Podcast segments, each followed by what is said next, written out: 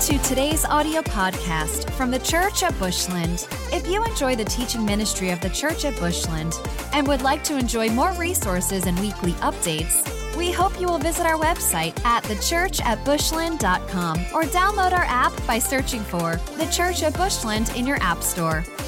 We'd love to know how this ministry is touching your life.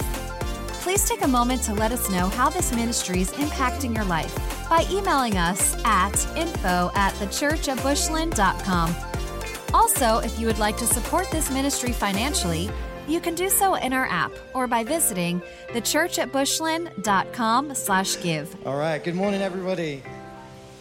It's so good to, thank you, whoever said good morning back, by the way. Thank you. so good to be here with you all. Thank you so much for, uh, yeah, for being here and coming to choose your Sunday morning to be here at Bushland. I gotta, I gotta confess, there's no way to start this sermon without just being so thankful to God for that baptism over there. That's, uh, oh no. oh no, why did I, I didn't cry in the non-live stream one. Bad times. That's my sister-in-law, and that was very special to uh, see her get baptized there. And that, if, if, if no one said anything else today, you saw the kingdom of God right over there. So uh, I, I could probably just stop talking now. Anyway, keep it together, yeah. Um, it's great to be here with you, and um, for I'm sure a lot of you are aware, it's me and my wife Paige who's leading worship this morning. We've we've been able to be here and be part of the uh, the church at Bushland, this community here for the last ten months. We rocked up ten months ago. She, you know, she's from Amarillo. She knows this part of the world. I came here a fresh-faced, non-country music listening person, and I will be leaving very, very different in that regard. I, am uh, a fan. I'm converted. It worked. Well done. You, you won me over. And uh, yeah, yeah. wow, so many rounds of applause today. This is great. We're off to a great start.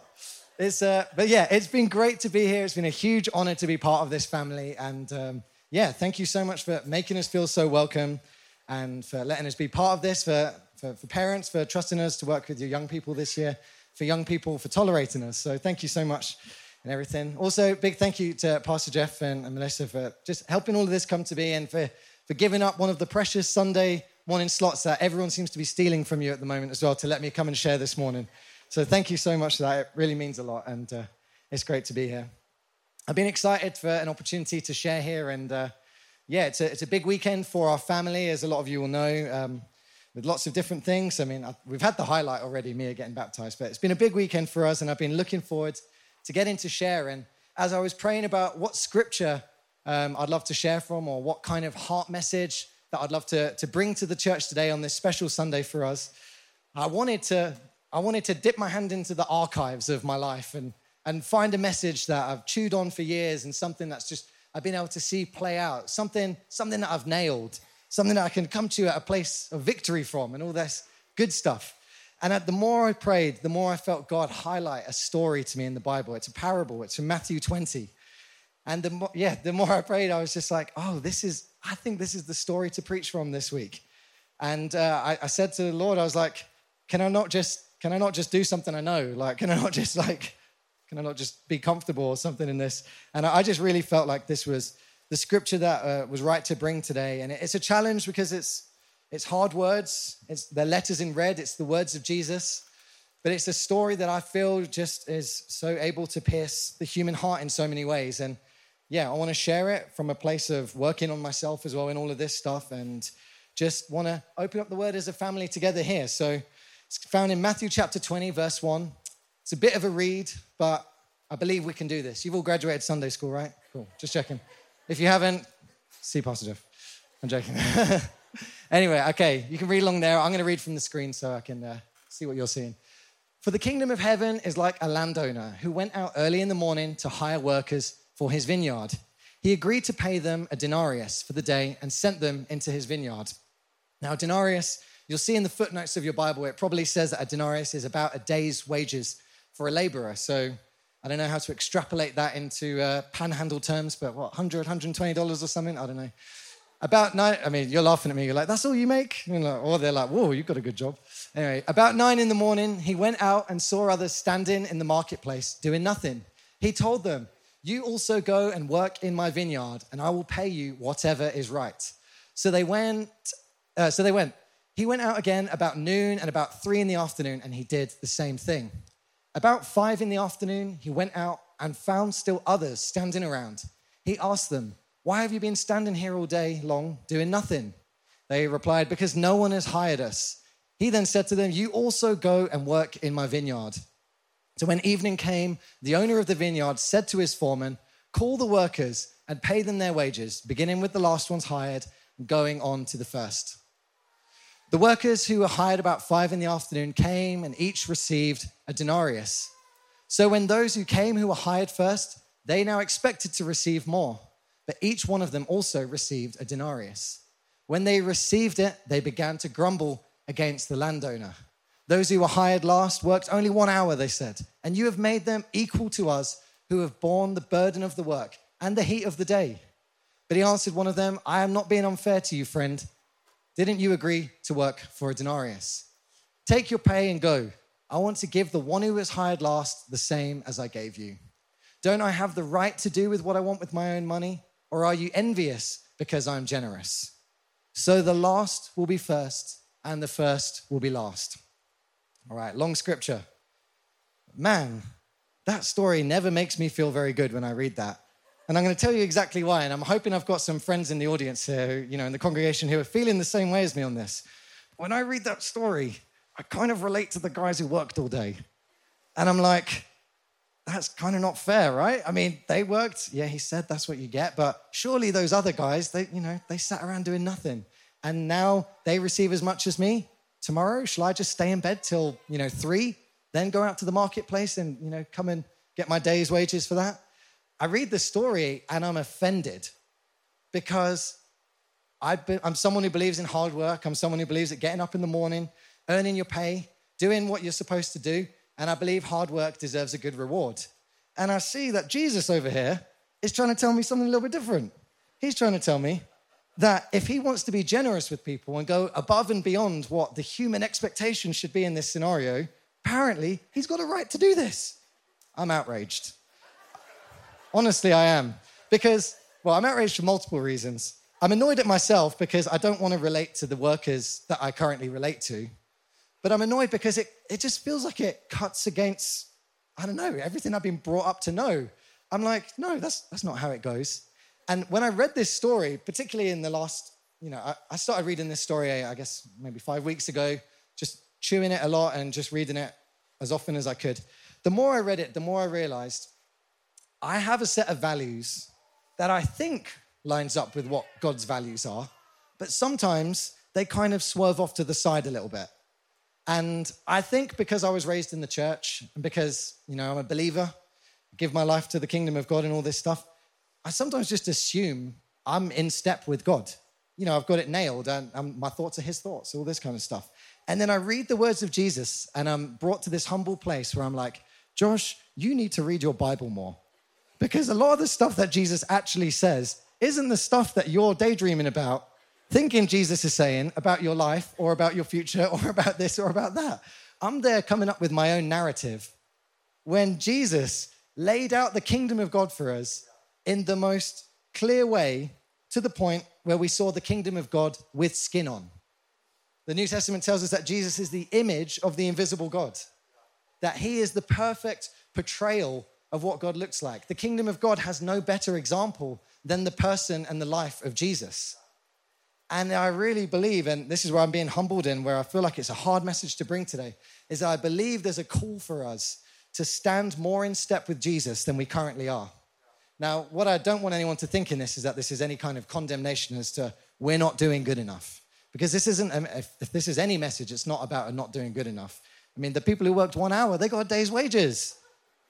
I mean, come on, that's, that's what I'm going with here. Anyway, we've got kingdoms, and God has a kingdom. And when we were called into his kingdom, we were called to not just be laborers in it, but we were called to be sons and daughters. In John 15, it tells us that no longer do I just call you servants, because the servant doesn't know what his master's doing, but I call you friends. He's upgraded us, given us our job, and guaranteed it with the seal of approval, which we know stands the test of time.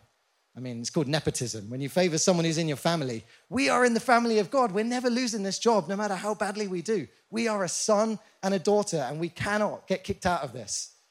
We just got to, but we can have a miserable time. We can definitely have a miserable time if we're not lined up with God's heart in this. And the words that struck me more than any in this uh, passage is the words we see at the very end. Jesus finishes with this big statement that I'm surprised. Well, I was going to say I'm surprised I'm not seeing it on a bumper sticker, but it wouldn't work for traffic. The first shall be last, and the last shall be first. That's one of the things I love about America, all the bumper stickers. No one back home does bumper stickers. I love bumper stickers here. I'm always taking pictures and sending them to my family, like, look at this one. Anyway, the first shall be last, the last shall be first. What is Jesus talking about in here? I'll give you, I'll give you a, a little uh, insight that I didn't share in the first service, but not naming any names, but I went on a, uh, I went for a run yesterday, like a charity run with an, a nameless deacon and a nameless elder in this church. Let's just say, in the kingdom of God, we came in first place. If you're in this room, you may identify yourself if you can take it. No shame if you can't. But I, I, I can see one of them now. Anyway. anyway, so we can see the kingdom of God. He's got these parameters, he's got these ways in which God works. And I really believe that there's, uh, like, specifically for our church here and in just this season in life, that there's an invitation for us to stand in line more and more and more with what the kingdom of God says about our world. I'm sure I'm not the only person who struggles to open my phone and look at the news and watch the TV and see what's going on around the earth today, to see the pride of man taking its place, trying to put its thumbprint on the, you know, the communities of the world and try and say, life is this way, life is that way, we should be living this way. You're cancelled if you live that way. I struggle to watch people try and come up with this way of living. And I look at it and I think that's not right. But in my own heart is what I'm living right. Because if I'm not lined up with the heart of Jesus and the kingdom of God, then what am I lined up in this? These words, the first shall be last and the last shall be first, are hope to some, but an offense to many. It's great news if you're last place and you've got a dodgy leg and you can't run your 10K. But it's bad news if you're, you've just hit your PB and you're doing really good and life's going great for you. The kingdom of God cuts through the flesh in a way that no Hollywood movie producer could ever do something. Unless it's The Chosen, because they're taking the scriptures. Shout out to The Chosen. Love that show. But what I want to do is, I want to be part of this kingdom that God's talking about.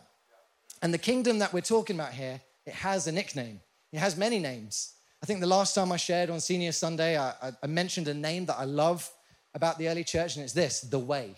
The first believers, before they were ever called the church, they were called the way. And I'm like, that is a great description. These people are living their lives a certain way to the point where people are like, normal person, normal person, the way. Normal person, I want to be the way. Well, this nickname that was coined a long time ago is the upside down kingdom. The upside down kingdom. Based off this scripture, people started to nickname Jesus' teachings and the early church's practices the upside down kingdom. Why would they name it this? Well, clearly it's because Jesus does things differently. If the world says this is a day's wages and Jesus says, no, this is a day's wages, that's kind of upside down compared to my logic. Jesus challenged everyone who he met, no matter where they were in their life, in their journey, in faith, or where they stood before God. Jesus is a challenge. And what I want as, as a church family and as believers to always be is to never be afraid of a challenge. We know that a challenge is a good thing. It's not always easy. It's not what always you're praying for and asking for. But a challenge elevates us from one place to another. And the words of Jesus have challenged me in this moment as I look at my values and see that they don't always line up. Another quick story I didn't share in the first one um, is uh, I want to share with you a, a precious moment in mine and Paige's relationship where we had our first ever argument. We had been dating for a little while and we're you know getting to know each other and we're being so polite to each other in all the times and if i do something that kind of you know winds her up she's you know she just leaves it because it's me and if she does something that you know that's annoying. I'm like, oh, she's so cute. Like, she could do no wrong. And then we're starting to spend more and more time together, more and more time. And all of a sudden, paradise is like fading away a little bit as we realize the, the humanity that both of us live in and uh, have grown, you know, the, the people who we are. And it all culminated in one special moment, which I'm going to liken to the Garden of Eden, where me and Paige were standing in my kitchen at my parents' house in London and I was feeling hungry. How many people know that? Sin always, someone being hungry is usually the start of something bad happening going on here.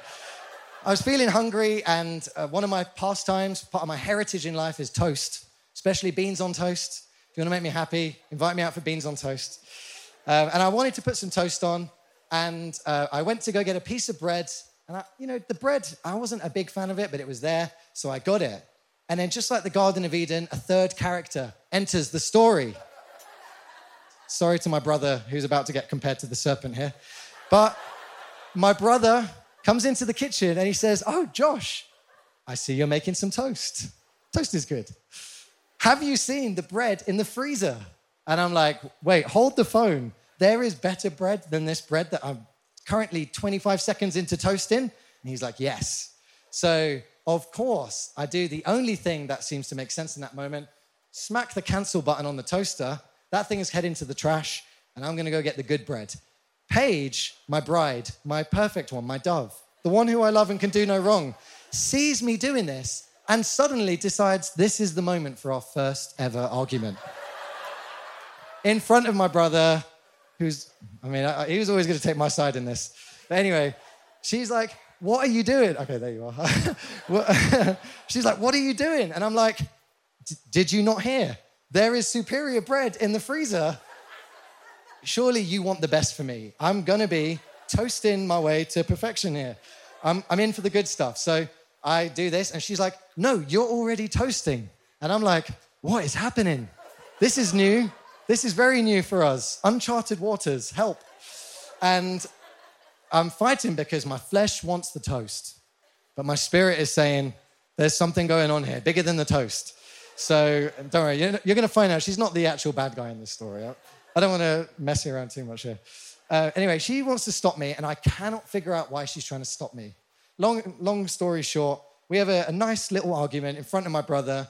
I don't even remember which piece of toast I ended up eating. I probably lost my appetite at this point as my world came crashing down over a piece of toast. And we came to the conclusion that my values when it comes to food are quite different to Paige's values when it comes to food because to me, the way I was raised, you're just going for the best. It doesn't matter if you waste the food. If there's a better option and it doesn't cost too much, go for it. You take what's best. You, you know, you are made in the image of God. Fuel up. do what you got to do. The, life is hard. Eat good bread. So I'm, I see no reason to not do this. I mean, the bread cost like that slice of bread, what, 10 cents or something? No issue. Whereas for Paige and her family, they had a much better, food, uh, better attitude when it came to food and waste. They're a family that enjoys leftovers. If any of you have been to dinner at their house, Tommy sees it as a challenge. He wants to take all the meals and make a meal that's never been made before from a, a week's worth of leftovers. And he, he'll own this, he loves it. Whereas my family, don't hate on me, but if we're halfway through saying we don't like it, it's going in the trash and we're, we're moving on. The, the, the pizza booklet's coming out and we're ordering in. So I had, a, I had one set of values based on my kingdom, the Whisker Kingdom. It's my last name. Paige had a set of values based on the kingdom she was raised in, the Spencer Kingdom.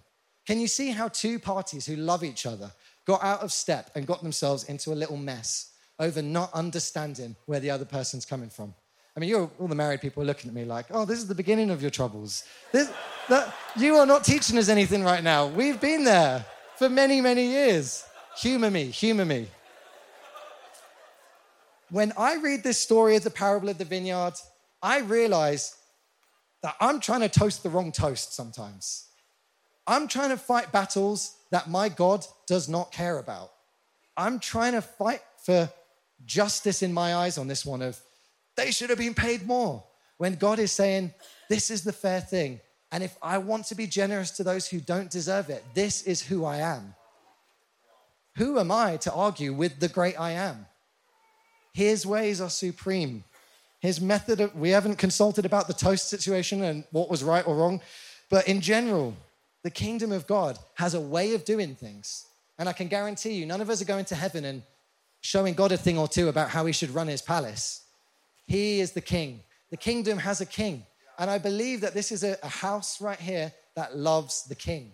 I know this house loves the king. I see it all the time. There are Jesus people in this church who want nothing but the kingdom of God to come. What scares me about being a Christian is that sometimes I think that maybe the biggest thing standing in the way of the kingdom coming in my life is me, my upbringing, my values, what I find important, my hurts, my pains, my dreams. If I don't line these things up with what my God is like, I'm going to get myself into hotter water than a toast situation. And I don't want to live a life in frustration with the hand that is feeding me. I don't want to live a life in frustration and confusion with the voice that is directing me through the steps of my life. I want to be in step with Him. I want to get things right with Him. And His ways are so different to what we are. And that's a hard thing to hear, but hopefully it can be an encouraging thing to hear. Because I want to tell you if life is not working out right now, there is hope. If things aren't going the way we want them to, there's hope. God might just be doing something a little different to how we tend to do it. And when you look at the nature of God, He tends to favor the broken, the poor, the rejected, the downtrodden, and those who were born without rather than those who were born with. And that can be challenging for us because we're all in this room born with a different set of cards when we entered this world. Some were born to two parents, some will have never known their birth parents. Some were born in poverty, others were born into inheritance. We all come from different places. And what I believe about the kingdom of God is that it is united and open to all. But it is also upside down to what our world tells us is right. We see in the book of Galatians, in the book of Romans, and so many places through scriptures, the life of Jesus, that there is a war going on within the life of a believer between the flesh and the spirit. We live in the flesh right now. We, we, there is no shame in us living in a body right now. God put us on this earth for an 80 to 90 year long internship where we get to love God from a place of weakness. But at the cross, and when we came to Him, He gave us His Spirit. That functions out of a different place. It's not fueled by toast, it's fueled by love, it's fueled by truth, it's fueled by the eternal goodness of who God is. And it's our job on a day to day basis to choose whether we're going to live out of the Spirit or whether we're going to live out of the flesh. And that to me is the challenge of being a Christian to know the truth and to know that God has put it in us, but to know that it's a journey to dig it out, to get rid of some of the stuff that's in the way and to let it come there. And when we see these words of, of God, like the first shall be last, the last shall be first, we know we've got a challenge ahead of ourselves because our flesh does not like coming in last place.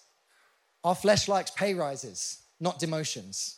Our flesh likes the things that puff us up, not the things that humble us but our flesh can get us into a lot of trouble.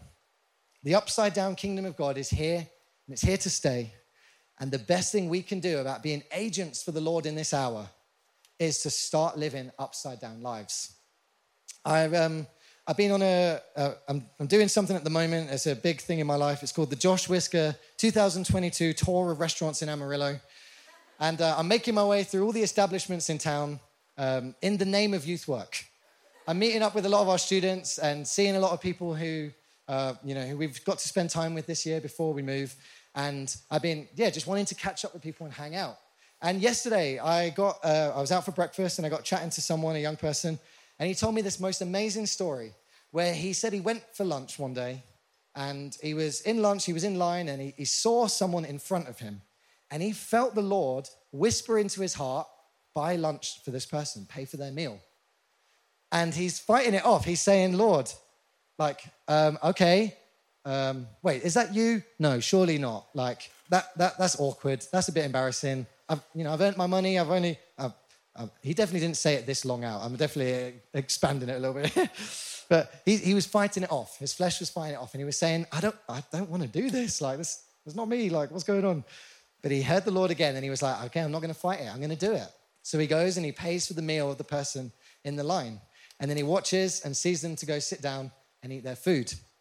And at this point, he's sitting there watching them and he's, ex- he's waiting for the next chapter in the story. We know what chapter's coming here the reward for the faithful servant. He's waiting for the story. I was down to my last dime and I said, God, if you're real, make someone pay for my lunch for me. And I'll know you've got me for the rest of my days and I'll give my life to you. It's going to be a Saul to Paul conversion. And every, the world's going to change. And then it's like, that man was Billy Graham. Well, you know, one of those stories. We're waiting for this moment. And the moment, it's not coming yet. So it's like, okay, what do I do? Am I, am I fighting the Prince of Persia here? There's battle in the heavenly places. Let's make it happen. And nothing happens. The guy doesn't come over. He then says to me, he's like, I then contemplated going over to him to check. Or maybe like eke out like a thank you or whatever. Like, I don't, I don't know. I mean, I won't expose him. But anyway, so he does this and nothing happens. And eventually he just gets to the place where he's like, God, you spoke to me and I obeyed you, and I guess I've done my job. Do we know what this person, who this person was and how their life was changed and what's going to happen in the future? Not yet. Maybe not ever. Is it the reason to do the right thing? We do because we obey. And what I want to tell you is that that young person, and this made my heart so happy. This is just yesterday morning he's telling me this. You know, I'm, I'm trying to chew on this concept of the upside down kingdom. And I'm like, oh, thanks, God. That was pretty darned upside down right there. He earned his money. He did everything he was supposed to do. God asked him to do an upside down move. Not do what normal people do, which is go eat your lunch and enjoy the peace, but to shake it up. Do something for someone who is potentially in a hard place or a broken place. He played the upside down kingdom there and he won. And I'm so proud of him for doing that. And I'm so grateful for his life in that he would be in a place where he's listening to the voice of God. It challenged me. Am I listening for these things? Am I willing to be upside down even when I just need me time? Even when I just want to do things my way? And all of this stuff has got me thinking how can I convince myself to live an upside down kingdom life? How can I convince myself to, to, to choose the broken, to, to see the first as last and the last as first? I mean, look at the story of the prodigal son. That's pretty upside down. Again, who, who's this guy relating to in that story? I'm looking at the older brother going, Oh, that poor guy, you know, he worked so hard and his brother's cleared off and now he's back. And that's kind of not fair, really. My attitude is sometimes so not upside down. Whereas Jesus tells that story because of the joy of someone who is far away coming back into the kingdom. Well, I've decided that I've come to, to two places where I want to change my life to be more upside down. And I want to invite everybody into the journey with me in this. And that is these two things of pouring myself out and breathing God in. It's something I've just been thinking about, and it's something that I see so many of my favorite Bible characters through the scriptures doing. Uh, a, a Bible hero for me has always been Mary of Bethany. Every time she makes an appearance in the Bible, she just nails it. She always does the right thing, and the right thing is usually the opposite of what everyone else is wanting her to do. You know, Jesus comes over for dinner, her sister's getting everything ready. Mary sat there doing nothing, listening to the Lord. Jesus says she has chosen what, the one thing that is important in life. Jesus encourages her and, and, you know, bigs her up in this moment and says, you know, Martha, you can complain about this, but Mary actually made the right choice. Everyone saw it the other way around. Mary, somehow she saw it upside down. The story that really makes my heart come alive for Mary is the story of Jesus once again dining at her house, and she feels compelled by the voice of God, maybe in the same way that our young person here felt compelled to pay for this man's meal. She feels compelled to go and grab a jar of costly perfume that belongs to her. And the footnotes of that scripture will tell you that costs more than a denarius, it's more than a day's wages. It costs about a, a year's wages, not the kind of thing you have to spare. And she pours it at the feet of Jesus, and the fragrance of the perfume fills the room. And what's the reaction of everybody in there? Why was this done? Why would you do this? Why would you not sell this and give the money to the poor? We logic it out and we reason with our flesh because somebody else's worship is too challenging for us to be able to celebrate. And that's a heart issue. That's a heart issue for me. If I see someone doing something amazing for God, am I going to condemn them and judge them in my mind because I'm not there yet? Probably. But I don't want to be there. I want to respect and I want to admire other people's gifts of worship. And Jesus once again says, What she has done will be remembered for every generation to come. And the proof of that is that we're in this room today talking about Mary of Bethany. 2,000 years on, the words of Jesus continue to reign true, where we're still talking about her and her act of worship. She's a hero to me because she poured it all out for Jesus. There was no guarantee she was ever going to see that possession come back into her life, but she understood that it's better to have nothing next to Jesus than to have everything far away from him. That is how I want to live my life. Let's think about other Bible characters who we love. David, a man who was given the armor of Israel, given a sword of the king to go fight Goliath. What did God do? He asked him to pour himself out, lose the armor, lose the sword, go in alone, go in with the sling. You're not going to have the army behind you. David takes down that giant, and victory is won for Israel. We see it again in the life of Moses. We think he's, you know, he's born in Pharaoh's palace. He's got it all set up for him. Like, surely, God, you're going to use him to gain political power and liberate the people of Israel in this. God says, No, I don't need those rings on your finger. I don't need those fancy clothes. He sends Moses on a journey to the desert, to the wilderness, where he's stripped of everything he's ever known. And only when he's poured himself out is Moses now a qualified man with a speech impediment to come and liberate the children of Israel. We see it with Gideon. We see it with Joseph.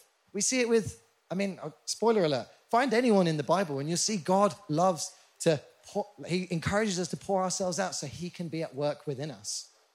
And this is what I want to, one of the things I want to encourage us all on today is that whatever you've got, no matter how impressive or how shameful, let's bring it to Jesus. Let's pour it out at the cross because he's going to take it and he's going to convert it into something that we could never, ever work with.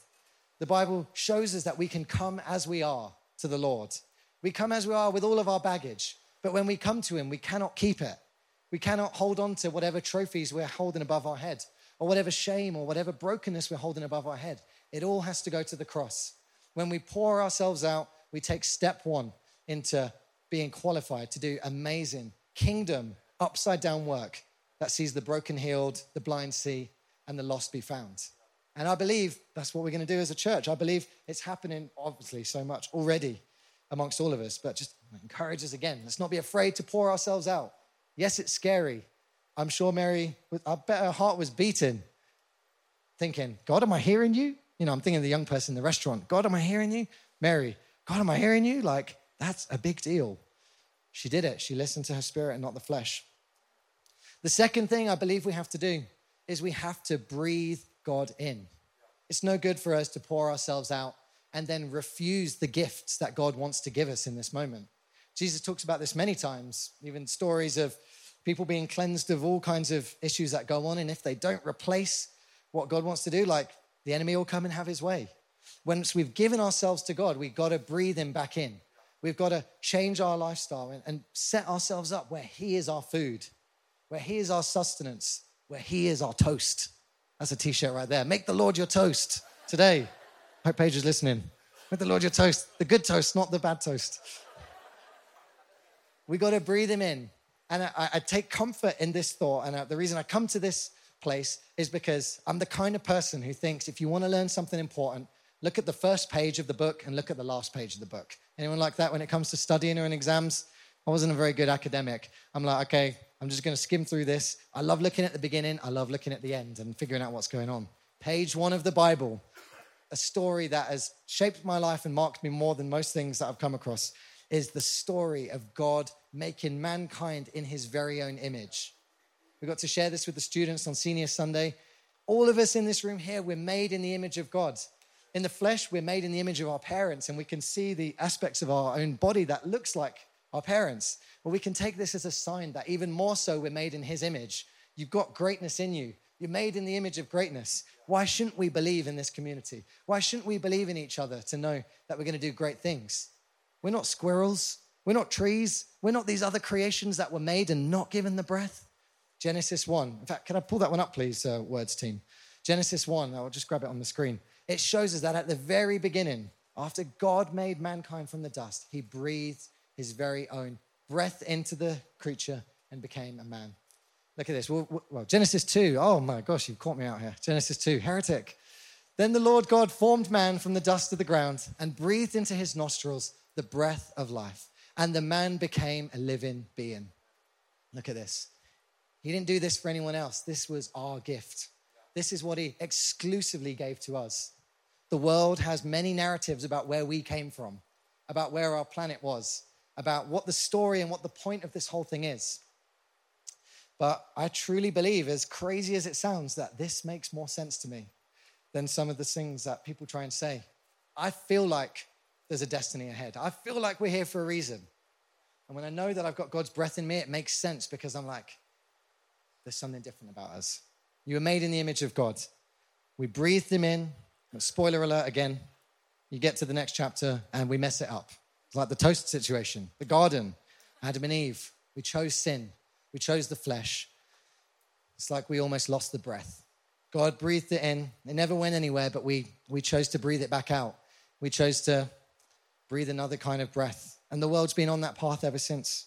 Well, what I love about the scriptures is that God rarely leaves something as a one off occurrence. He threads these 66 books together. He threads thousands of years of a storyline written by 40 different authors into this amazing library of stories. And if we go to John chapter 20, we see God picking up the pieces of where Genesis 2 left off.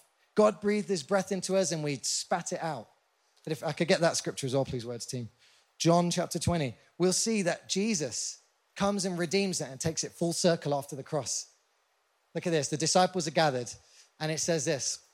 They're all gathered. Jesus has been resurrected by this point, and it says, and with that, he breathed on them. Jesus breathes on his disciples, and he says this receive the Holy Spirit.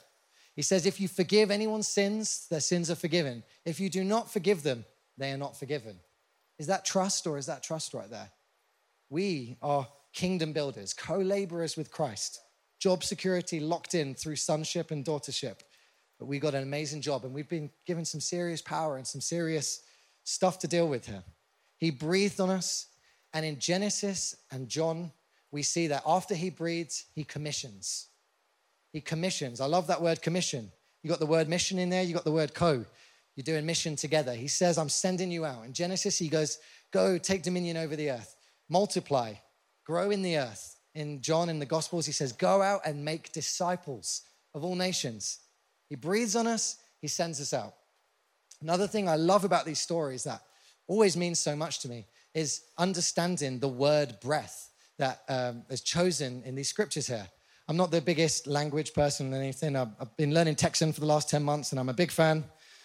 And, uh, I'm going to be taking it home. I've, I've decided, I'm not saying y'all here because you'll laugh at me, but I'm going to say it back home. Like, I'm going to do it every now and again because this is part of me now, you know. I spent time here, DNA. And part of the language I don't want to look at here is a Hebrew word, and it's the Hebrew word used uh, for breath, the one that was used here in Genesis 2. The word is ruach. Now, ruach is a word that has multiple meanings to it. It means three amazing related things it means breath, it means spirit, and it means wind. And the same words can, for the most part, be used interchangeably within the scriptures. So when God breathes his ruach into mankind, he's given us his spirit, he's given us his breath. And I mean, I meet some people with wind, but you know, he's given us wind as well. Wind of the spirit, we're talking about here. When we come to John and we look at the same thing, we see that the language has now changed. The New Testament was written in Greek, not in Hebrew. But we see the word pneuma used. Now, pneuma is just the Greek word for ruach, it means the same three things. And if we thread this concept out, we see that all throughout the scriptures, there are many, many times where Jesus and the New Testament authors, they talk about, ever heard this, following the wind of the Spirit. Jesus talks to Nicodemus, a established teacher of the law, and he says to him, You must be born again. You cannot be born of flesh, you must be born of the Spirit. He says, The wind, you know, who knows where the wind comes from and where it goes? It goes where it pleases. We are the people who follow the wind. We are the people who follow the Spirit. We are the people who breathe the breath of God. With this breath inside of us and with our baggage dealt with on the cross, who could stop us? Who can stop this kingdom of God from being built? I believe this process of breathing in the breath of God, it sounds mysterious, but I want to flesh it out into what practically does that look like? I mean, how do you breathe the breath of God? What I mean, come on, talk English here. What, what are we talking about? To me, breathing the breath of God is doing the works of the Spirit. Pastor Jeff laid out an amazing series for us last fall about prune and bloom, and we looked at the fruits of the Spirit, the evidences of the Spirit at work in us, and we looked at the evidences of the flesh as well. When we partake in those works of the Spirit, fellowshipping with the saints. Okay, that was two religious words, sorry. Being friends with Christians and talking about God, talking about the kingdom, talking about the good things we grow our spirit. We're breathing in another breath. When we sit down and we read our scriptures, when we take these words seriously and we apply them to our lives, we're taking another big, fresh breath of air from the Lord. When we sing songs to the Lord, whether they're worshipful, celebration, triumphant ones, or heart cries of, I need you, I desperately need you. Read the Psalms, the heartache in there. That is breathing a breath of the Lord's air. When we do these works of the Spirit, praying, scriptures, building each other up, worshiping, doing good things, just listening to the Lord and acting in this upside down kingdom way, we're breathing those breaths. I don't want to make it sound so mysterious and so religious and crazy like that, but it's just about choosing the spirit over the flesh and building up what God's put in us, not our flesh. It's a hard journey to do. And we're 2,000 years into this amazing social experiment of Christianity that started with 12 and has made its way all the way to the panhandle, made it to my hometown in London, and made it to the ends of the earth. We're still doing this thing. We're still fighting off the flesh, but we're building the kingdom of God and we're seeing amazing things come through. I've got one last thing that I want to bring into this message as a, a, bit of a visual demonstration as to how I've played this out in my mind to, to encourage myself in wanting to do the right thing. And um, use, I'm going to use a couple of props, and um, let me go grab them. I, I, I, tend to think I'm not a prop person here. I put them back here. But the two times I preached here, I've used props, so no one's going to believe me on this. I just wanted to prove to you that I was a trustworthy person to do youth work this year because I use props. Because that's what happens in youth ministry, right? Props. Normal church, no props prop. Sorry, I'm bringing a prop. I'm a, I'm a very visual person, so I love to think of things this way. I look at this here. We got ourselves a volleyball. We got ourselves a, um, a super soft, soft spike volleyball. Excellent. Made by somebody, made with love and care by an amazing company, whatever. And they made this thing to be a volleyball. And we can see from this volleyball that it's, it's not really pumped up right now. It's, it's still in the shape of a ball. You could still play volleyball with it. It's still taking care of 80% of the function that it was built for, but it's, it's not really cutting it right now. And the illustration I want to use in here is that this is like a person breathing in the breath of our dear planet Earth. This is like someone functioning out of the flesh, functioning out of the works of our own strength, our own achievements, our own things. It's breath, we're breathing, we're making it through the day, we're, you know, we're getting through the weeks and the months. But there are challenges around us, and sometimes we don't feel good. We feel like other things can impact us, shape us, and we just don't feel in a great place. And then all of a sudden, we read a story like Matthew 20, where we see God saying that the first shall be last and the last will be first. And we think, how am I going to do this? I can't function in that way. When God asks a person like this, or someone feels an unction in, in, their, you know, in who they are to, to do a work, to do something upside down, it usually ends up like this. You go down, and then kind of just stay there. It's like, well, God, I tried. I tried to, I tried to be nice. I tried to forgive someone. I tried to, you know, do what's quote unquote good in the world. I'm breathing the world's air. I'm trying to do the world's ways. And, you know, going down, upside down, it's not really working for me. Like, I don't like forgiving people. I prefer holding on. I don't like being generous. I prefer keeping it to myself. I don't want to do the good stuff. I want to go up. But what goes up, science comes down. That's as much science as you'll ever get from me. thankfully. But I believe there's another way. When we're people who breathe the breath of God, whoop, not a sports person either. when we're people who breathe the breath of God, the ruach of the Lord, the pneuma of God, the spirit, the wind, the breath, then I believe we become like people who on the surface look very similar to character A over here. We're made by this, you know, we're all made in the image of God, whether we're living right or wrong. We're all here for a purpose, whether we're doing it or not. But to me, this is what the people who are living by the Spirit look like. They've got the right stuff going on. And when God invites them to take a plunge into the upside down kingdom, to pay for somebody's meal, to pour out the perfume, to reach out to that family member who does not deserve our attention because of what they've done. When we do that, when the Spirit tells us to, we become like people like this who go down and we go straight back up again. Because in the upside down kingdom, if we're breathing God's breath, we don't have to fear about doing something the world would never do. Because in God's kingdom, what goes down goes up, and the first will be last and the last will be first. Now, the world, if you know, if this was a science class right now, people would be throwing tomatoes at me because I am not teaching science right here. This is this is not logic. This is not this is not worldly stuff we're looking at here. The world says, don't be humble, like make a name for yourself. Don't be kind, like protect yourself. You've got to protect yourself. God functions differently. He pays the one who worked for an hour the same as the one who worked all day. There are so many things we can draw from this story, which obviously there's, we'll spend the rest of our lives reading stories like this, figuring it out. But to me, the one thing I would just want to bring today is that if we can be kingdom people, we don't have to be afraid of going down because God's always going to shoot us back up. Because in his kingdom, he looks out for his kids. And your place is firm and secure in his kingdom, not because of how well you perform, but because of who you are. Worship team, if you want to come and join me on the stage, I want to just transition this from looking at these scriptures and these ideas or whatever into a, kind of a challenge and an opportunity for people to come before the Lord and ask Him the question God, am I, are my values where your values are? Is my heart where your heart is? Or am I seeing the things in my life differently to how you're seeing? It's a hard and it's a humbling process to go through because it's difficult when, you, when we read the words of Jesus and it challenges us. It, it, it's hard to do. But I can assure you and I promise you, those who give their hearts to the Lord in all ways, it's an amazing transition to come out of this and into this. And I'm praying for breakthrough in my own heart for looking at stories like this and to challenge my own work ethic. I struggle with this. I respect people who work hard and do this, and I find it hard when it's different. I want to see the way God sees this. I don't want to carry Josh principles into eternity. My kingdom's no good. His is. So, can we stand together? I just want to pray for us. And uh, if the ministry team, if there's anyone who wants to minister from the front as well, the, the usual, usual characters, if you want to come down, I would love to encourage everyone. If you want to pray with somebody, come and grab someone here at the front.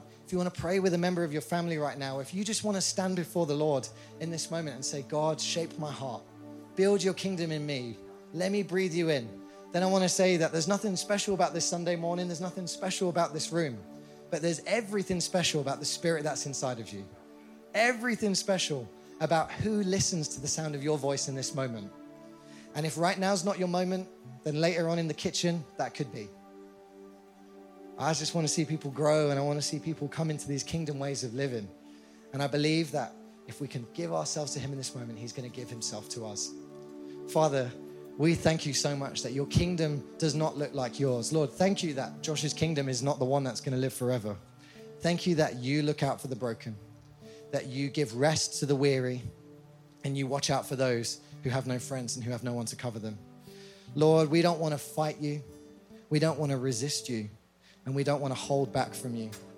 Lord, would you take whatever we have to give to you today, whether it's great or small, whether it's worthy or whether it's shameful?